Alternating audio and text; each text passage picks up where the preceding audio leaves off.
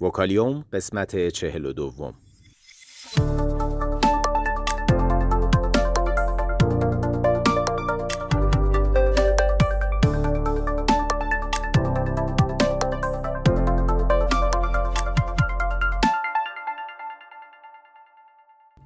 صدای ما را از آسمان نمای گنبد مینا در منطقه فرهنگی گردشگری عباس آباد تهران میشنوید.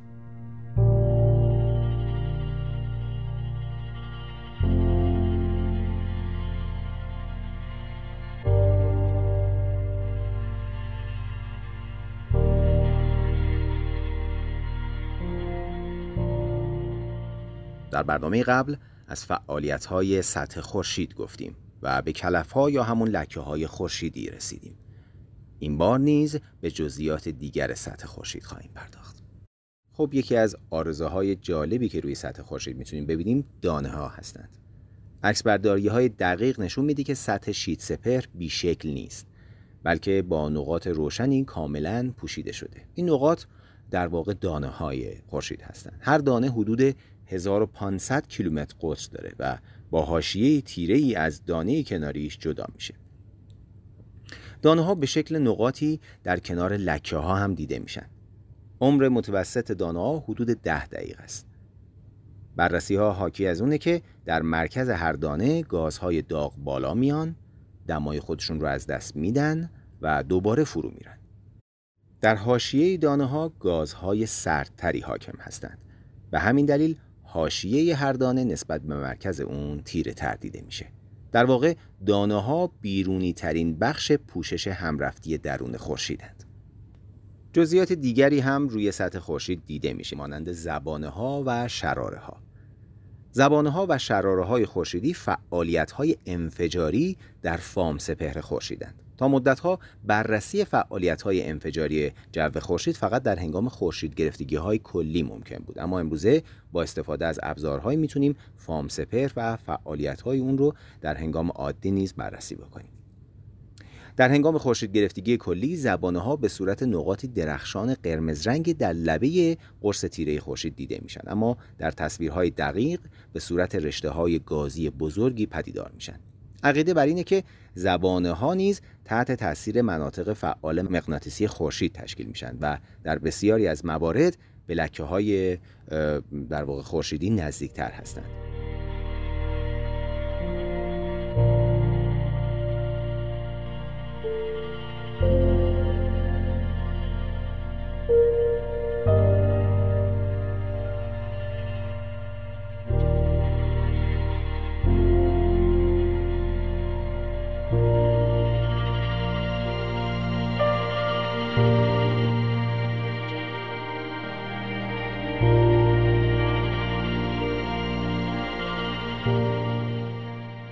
طول عمر زبانه ها از چند روز تا چند ماه متغیره.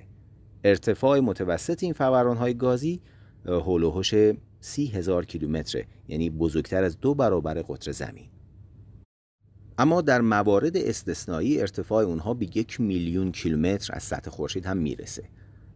سرعت حرکت گازها در زبانه به طور متوسط به حدود 300 تا 400 کیلومتر در ثانیه می‌رسه. شراره ها نیز یکی از جالب توجه ترین فعالیت های فام سپر هستند.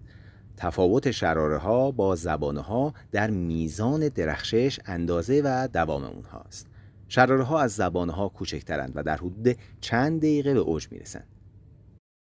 مدت دوام اونها هم هولوهوش یک ساعته اما در این مدت انرژی بسیار زیادی آزاد می کنند.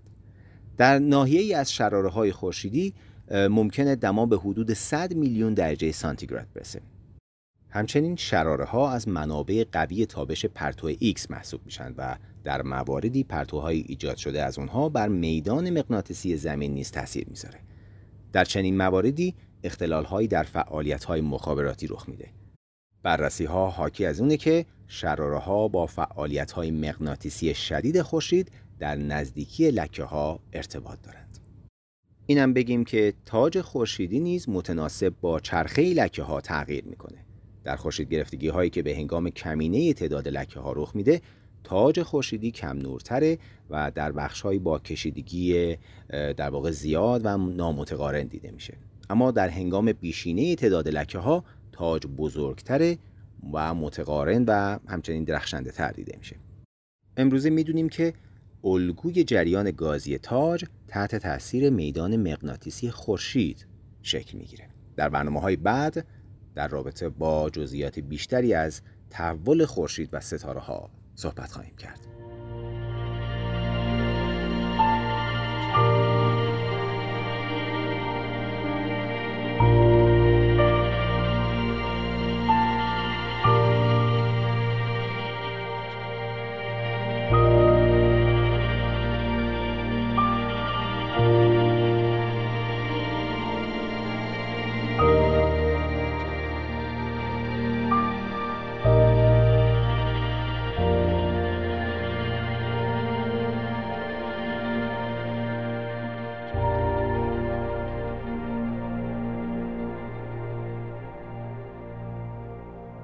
اگر علاقمند به مطالب علمی و نجومی هستید صفحه اینستاگرام ما رو به آدرس گمبد مینا دنبال کنید.